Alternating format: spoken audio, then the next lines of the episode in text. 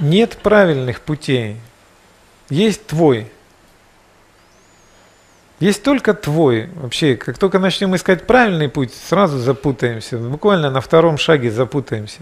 Первый еще ладно сделаем, а второй начнется сюда или сюда, или сюда, или сюда. Есть только твой путь, других путей нет. Поэтому правильность путей нет смысла обсуждать вообще. Твой путь находится очень просто. Радость, которая у тебя возникает, будет тебе путеводной красной нитью, которая будет тебя вести по твоему пути. Нету радости, не ходи. Ну что еще? Какие проблемы еще? Что не ясно? Все же просто. Ну, зачем обсуждать какой-то правильный путь? Он может быть очень-очень правильным, но не радостным для тебя вообще. Ну, как-то